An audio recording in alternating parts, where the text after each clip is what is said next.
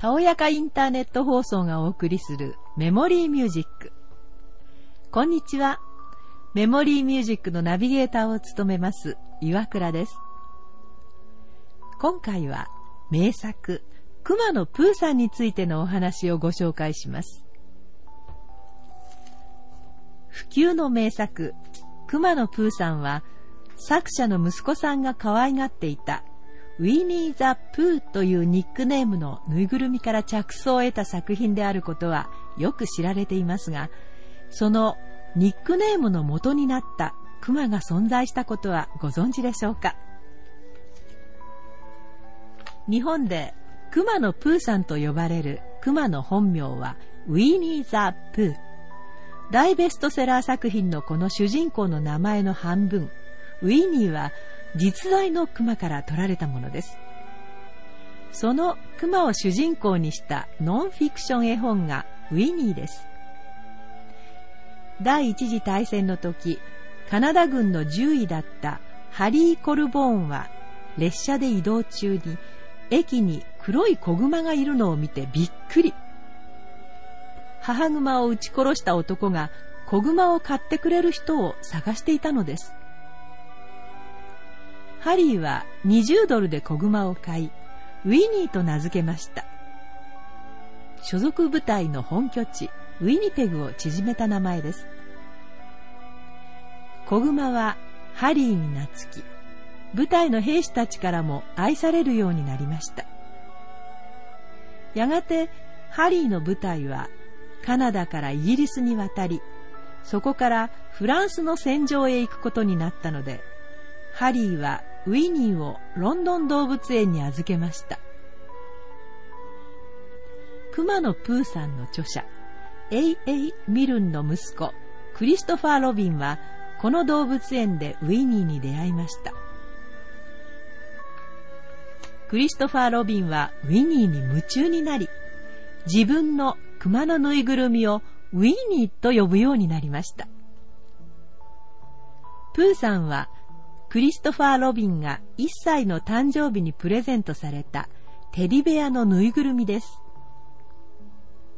ちなみに、ウィニー・ザ・プーのウィニーは、クリストファー・ロビン・ミルンが持っていたテディベアの名前、ウィニペグから取ったもの。プーという名前は、ミルン親子が休日に見た白鳥の名前から取ったものだそうです。熊野プーさんに登場するプーさん以外のキャラクターも一部を除いてクリストファーが所有していたテディベアがモデルとなっています。これらのテディベアはニューヨーク公共図書館1階内に展示されていますが、ルーのぬいぐるみだけは野犬に持ち去られて現存していません。熊野プーさんの舞台である100エーカーの森は、ミルンの故郷であるイギリスのイーストサセックス州にある500エーカーほどの森林であるアッシュダウンフォレストをモデルにしていると言われています。それでは、ここで音楽をお聴きください。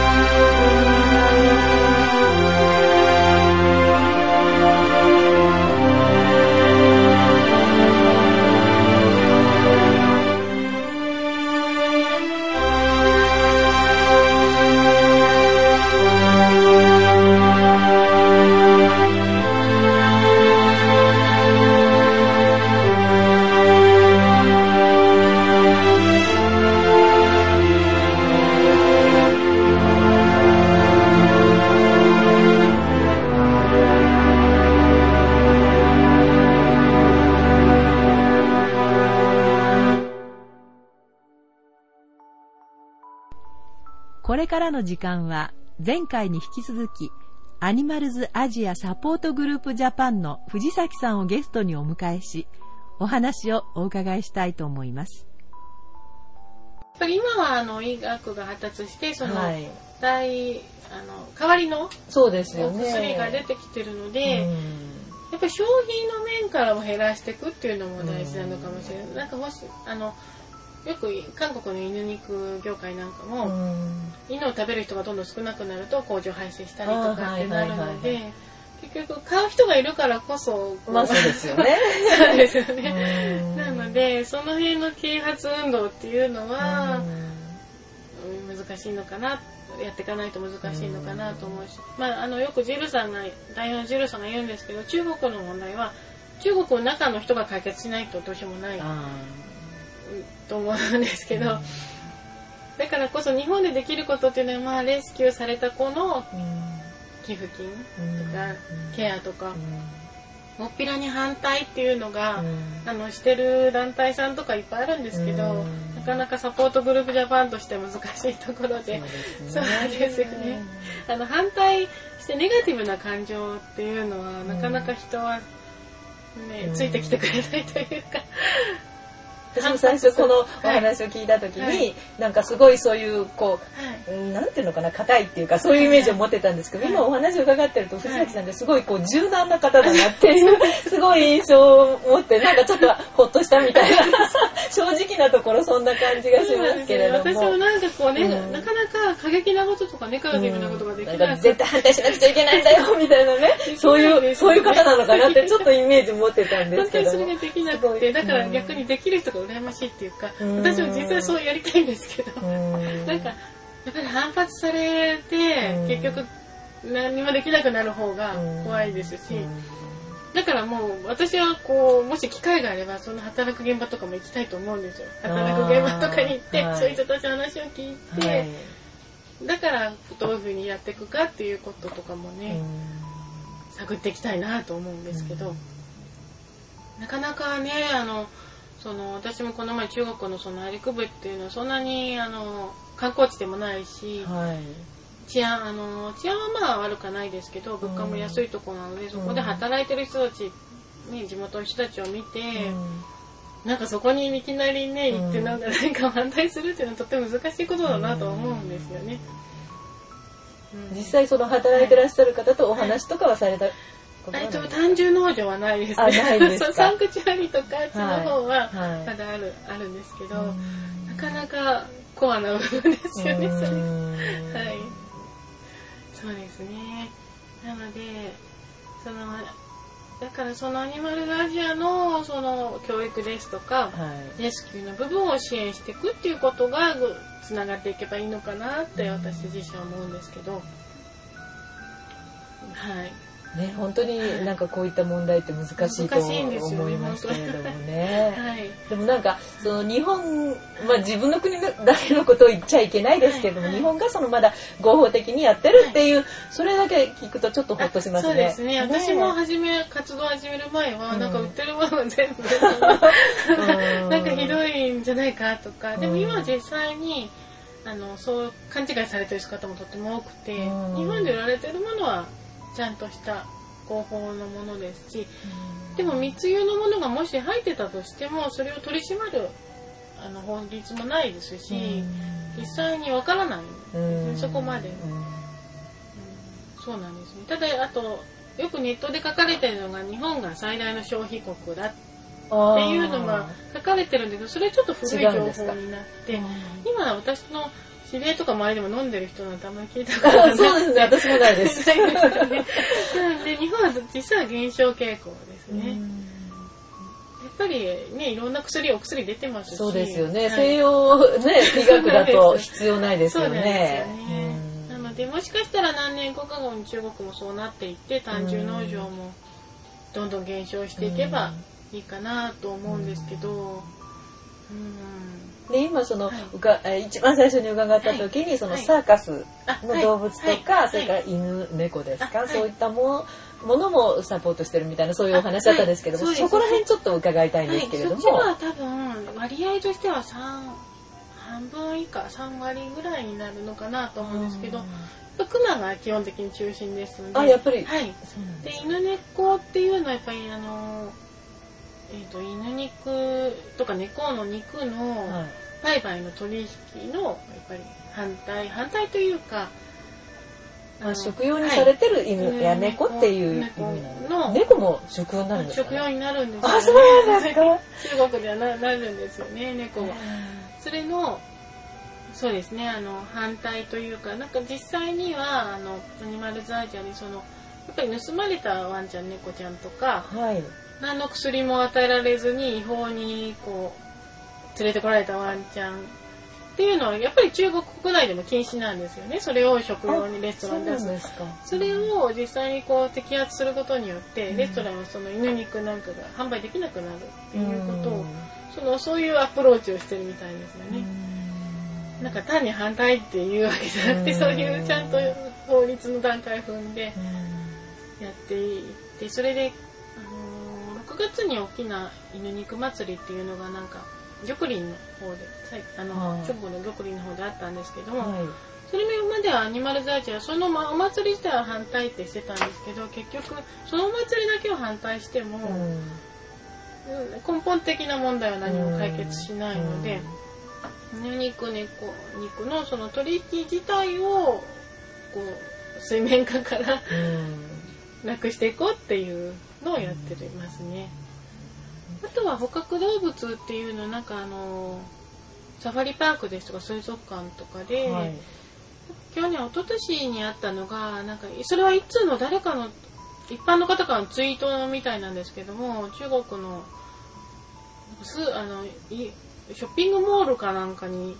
白熊が一頭入れられて、うん、何の窓も何もないところガラス張りのとこでもうあのみんな自撮りのフラッシュを毎日毎日歩いて、はいはい、ちょっと異常行動をし始めちゃって、えー、それを、がツイッターで流れてアニマルザージェ実際に今ちょっとまだやってるのかもしれないんですけども、はい、その子を助けようっていう運動も。やっぱり毎日毎日フラッシュを浴びてるとちょっとおかしくなっちゃう。あ そうですね。そうそうです。それは実際には割合的には少ないんですけれども、はい、出ますね。でそのサーカスも対象なんですね。サーカスもそうですね。サーカスのでもそれもあのサーカスの子たちはなんかねあの虐待までいかなくてもひどい状態で教育されて、まあ、実際くまちゃんとかがこういう三輪車乗ったりとか、綱渡りしたりってとても普通はできないことなのでそれをやっぱり自然不自然な形なので。それはなんかこうだ他の男性ともにアプローチはしてるみたいなんですけれども、でもそういうのって、はい、そのサーカスからはすごい困るわけですよね。ね。なんかそういうので反発みたいなのがありますよね。はい。だからそれも本当に。なんか営業妨害みたいな。私は逆に犬猫犬猫とかサーカスのとても難しいと思う、うん、なんか単純農場よりもよっぽど難しいんじゃないかなと思って、うん、サポートグループジャパンとしては、そっちの活はかなり控えめに。あそうなんですか。私もなんかかなり専門外でなんかこう何をあいきなりそれを本当にっていうのが それこそやるなら本当にサーカスの人たちとちゃんと話して。ですよね。本当にね営業妨害するになっちゃいますね。その辺はかなりあれですねあのさりげなくやってます、はい、でも日本でもそういうことはやってらっしゃるわけです、あのアニマルズアジアから記事をアップとかした時は、翻訳学がやってます、自自らはちょっとそっちの方はややるにはもうちょっと勉強しないと、あのその業界について。熊の方はまあかなり調べた方だし自分でもあの私は日本クマネットワークっていうところの会員でもあるんですけども。あそういうのがあるんですか？はいク。マネットワークそこでいろいろ勉強させてもらったりしてかなり調べてるしネットワークも広がってるので。そっちの方中心ですね今は。はい。そうです。日本クマネットワークって大きいええーと、団体が。あそうはい、それはどういう活動してるんですか？それは、えーと、ほとんど大学教授なんかが中心で、うん、あの雲の生態について。はその保護団体ではないんですよ、ね、ああそうなんですか、はい、はい、ただやっぱりこの活動をするにあたって、うん、あの生態を知らないと。うん、そうですよね そうなんですよ。なんでいつの間にかなんか私は自分はこうがんを経験してから、はい、なんかこうがん患者さんとかと触れ合う機会もあったし、はい、そういう人たちと初めそういう団体で活動してたんですけど、はい、なんかいつの間にかこうなんか熊の専門家みたいなどんどんどんどん方向転換していったとい。うか今ねお話伺ってて、やっぱりあの子たちこの子たちっていう言葉が出てくるので本当になんかね、はい、あの自分の子供分身みたいに可愛がって、ね、見てらっしゃるんだなっていうのがすごく伝わってきましたけれどもね。そうですね。実際そうですね。なんかレスキューされたやっぱりクマたちは本当になんかこう一人一人やっぱり個性があるし、顔も違うし、私も写真とか動画とか見てるとだんだん区別がつくようになってきちゃって。ああ、そうなんですか？わかります？わかるようになって。は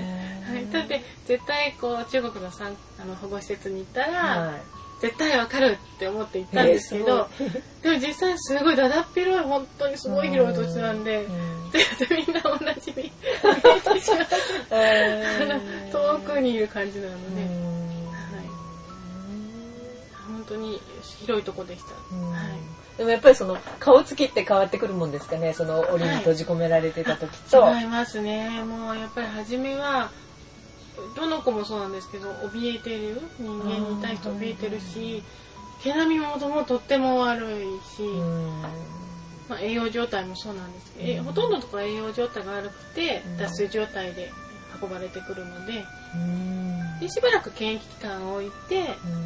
ぱりあの栄養をちゃんと受けた子がその保護施設に行くんですけど。あの胆汁を取るからといって別にこう美味しいものを与えられるとか栄養のあるものを食べさせてもらえるわけではないんですね。はい、まあ死なない程度の餌っていう感じですかね。そうなんですよ。なので、本当にほとんどの子が栄養不足で、はい、います。でそのメタルジャケットをつけられてる子なんかは、あの大きくなったからってそれをサイズを交換するわけではないので。あじゃあこうグッと締め締め付けていくわけ。すごいきつい状態でもう錆びた状態で、でこのもうあの実際に映像とかで私は見ました、はい、そうですね。あれは本当に残酷だなと、本でも、はい、あの鶏なんかがね、こう卵を産むために、ね、こう狭いケージにこうバーッと入れられて、ただた毎日卵を産むだけみたいなね、そういう、うん、状態もありますよね。なので本当にその動物愛護活動って難しいなって日々思って。そうですよね。どこまで入るかというかね。そうなんでなんかこう全てを反対してしまうと、じゃあ生きてく上で動物を犠牲にしながら生きていくってるじゃないですか、そうですよね。なので私も初めはいろいろやりたいと思ったんですけど、もうこの、まあ、自分のその経験から、あのやっぱりね手術の日からの経験からこの単純農場のくまちゃんだけを ターゲットにしようかなと思いまして。幅を広げてしまうと、矛盾自分の中で矛盾を抱えてそうですよね。できない。ですね、続かないかなと思って。もうな何も食べられなくなっちゃいますよね。ね動物性のもの全部ダメみたいになっちゃって。それこそいろんなものがあるじゃないですか。化粧品にしても何革製品にしても。そうですよね。いろんなものから取ってるわけですもんね、ね、それを全部何にもできなくなりますね。できなくなっちゃうので、とても。そこら辺難しいところですね。本当、本当に難しいので、あえて。自分あのサポートグループジャパンとしてはこのクマを中心に、でどっちかというとレスキューされた子のケアとか、はいまあ、これからレスキューする人たちへのサポートということですね。実際これから多分ベトナムはその1200頭を参チュアリって保護施設に運ばなくてはいけないので、その保護施設っていうのはそこしかないんですか、えっ、ー、と中国には今2つあるんですけどそのうち1つがちょっと閉鎖というか、もう一つの方に私がいた生徒のに移さないといけないのでそれの移送もあるんですけど、ベトナムには今大きいのが一つあるんですけど、そこの収容自体はすごいいっぱいまだ収容ができるんですけど、移送っていうのはとっても大変で熊を移送するっていうのが、その近くに 単純農場があればいいんですけど、遠い熊だと車で7時間8時間かけて、1頭2頭ずつを、大きいしね。たくさん乗せるってわけにいかないですよね。運ぶのがとっても大変。人も熊も大変。で熊もそのなんかケージに入れられて8時間もね、ね車に乗ったりとかっていうのも大変ですよね。はい、そうなんですよ。この間のちょっと前もベトナムのでレスキューされた子は本当にあもうベトナム40度とかになってるんで、うん、もう絶えず水ホース水をこうかけて、うん、水を与えながら途中でなんか農家の人にバナナの葉っぱとかもらったりとかして。本当に移動が大変、うん、それも命がけですね。熊にしてみればね。そうなんですよなので、ただ、アニマルズアジア自体が、その、中国に唯一、その保護施設を持ってる団体クマの保護施設として、中国はそこだだけなんですよね。他の、あのー、欧米とかには、ベアサンクチュアリっていうのは、あの、この単純農場ではなくて、はい、からレスキューされた子じゃなくて、クマの施設としてはあるみたいなんですけれども、レスキューされた子の保護施設としてはアニマルズアジアが唯一持ってるですね。はい。その先ほど閉鎖されたっていうお話を伺い、それは何かわけがあるんですか？中国なんですね。はい、そこはもともと今130何えっ、ー、と南に丁寧のねって書いて何何人？何年か読み方があんですけど、そこはもともと単純農場だったんですね。それでそこを閉鎖するときにあのそのオーナーの人がそこに閉鎖してそのクマたちが結局次の単純農場に売られたら同じ運命をたどるからって言ってそこ全部アニマルザージャに引き渡したんです。でそこをアニマルザージャとしては単純農場に、もう2つ目の単純、あまあ、サンクチュアリにする予定だったんですけども、えーと、多分23年前に開発会社がその土地を商業施設にするということで買い上げてしまったので、そこのクマたちを生徒の施設に移送する必要がちょっと出てきて、今ちょっとまさにやっているところみたいです。そこはちょっと大変な作業になりそうなんですよね。なかなかすんなりそういうところもうまくいかない。なんか難しいですね。そのと、その土地のね、いろいろ事情もありますし、まあ、そのすごい広い中国でも1箇所か2箇所しかないっていうでね、はい、なかなか大変ですよね。ね。はい、ただ私が行って驚いたのがその生徒から結構高速道路とか飛ばして1時間以上飛ばして、はい、すごい奥地にあるんですよねこう、田舎のところに。突然そのチャイナベアレスキューセンターっていうのが道路標識で現れて、うん、ですごいだだっ広い土地に本当に施設があるんですね。それで、もともと私、あの、なんか、こう、イメージと違って、やっぱり、代表ジルさんってイギリス人じゃないですか。はい、それなのに、やっぱり、これだけ受け入れられて、うん、その土地で、それで、その、地域の人いっぱいその中で働いてるんですよね。うん、あ、なんかこんなに受け入れられてるんだな、っていうか、うん、なんかそれはなんか中国の人が始めたならまだしも、イギリス人の女性の方が始めたことで、あなんかすごいことだなと思って、施設自体はとても大きいですし、やっぱりそう、はい、あの地元の人にもだんだんこう受け入れられてきてるような、やっぱりこう雰囲気はあるわけですね。そうですね。あの、まあ、多分関心がない人もほとんどかもしれないですけどもあのどれぐらい認知されてるかっていうのも難しいんですけれどもただそのチャイナビアレスキューセンターで働いてる人がいっぱいいて地元の人に食を提供してるってことは素晴らしいことだなと思うのでそれによってね熊たちをそうですよね、はい、その単純農場で働いてた人たちがそのレスキューセンターで働ければいいことないですよね、はい、そうですね。一番いいことだなと思うんですよねはい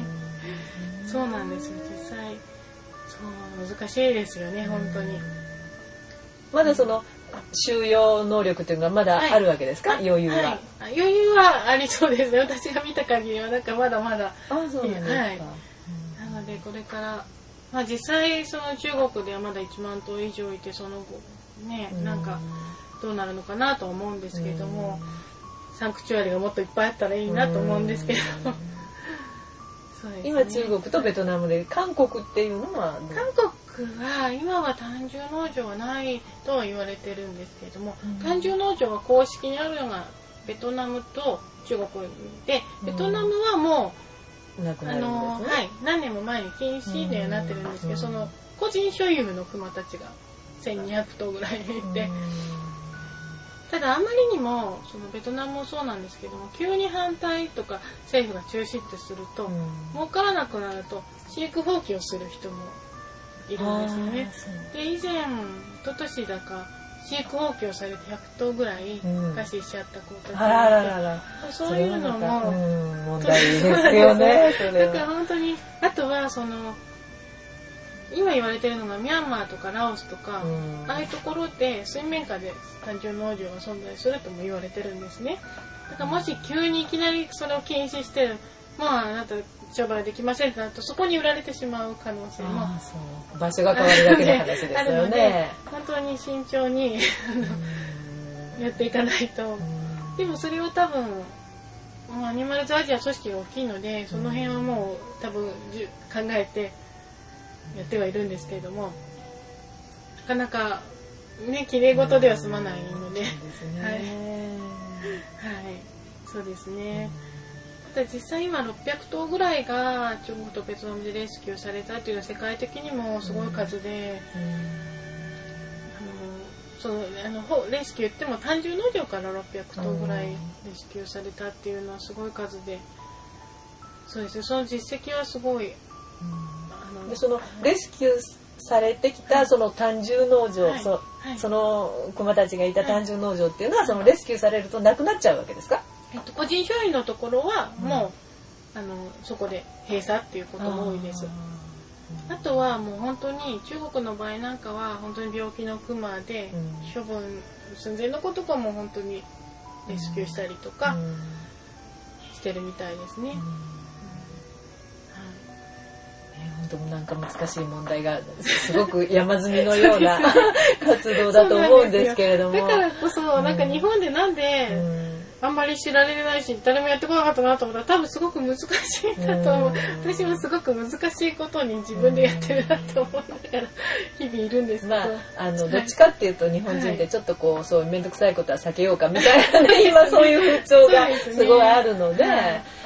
できれば関わら関わらないでいようかみたいなね。そうですね。別に自分が見なければ。そうそうそうそう。そうなんです。ただ私も、なんかこう、自分がその、がんの、肺の手術をした後に、あ、もうなんかもう生きれないかもしれないって自分では思ってたので、なんかこの活動をすることで、なんかがんのことも忘れないようにしようと思うし、逆にがんあの定期的にやっぱりあの検査したりとか、はいはい、がんのことを思い出すと悪魔たちのことを忘れないようにしようってこう思う相互に思うんですよね。なのでこう自分がまあがんの経験っていうのはもうずっとついていくものだし、だからまあなんか生きている限りはやっていきたいなと思うことではあるんですよね。でもそのご自分がそうやってこうつながれた状態で治療を受けてる時にそういう記事に出会ったっていうのもなんか一つ運命ですよね。そうですね。それでもう一晩中考えてたんですよ。朝もうずっと起きれないじゃないですか、つながれて。その時に、あ、私はでも次の日に朝朝になったら管が外されて立ち上がれる。けど熊たちはこれが一生なのかと思って、ずっと一晩中考えていて。でももし自分がこれから生きていくことができたら、うん、熊たちのためになんかしたいなすごいですね。そこへこう行き着くというところがすごいなと思いますけども。それで、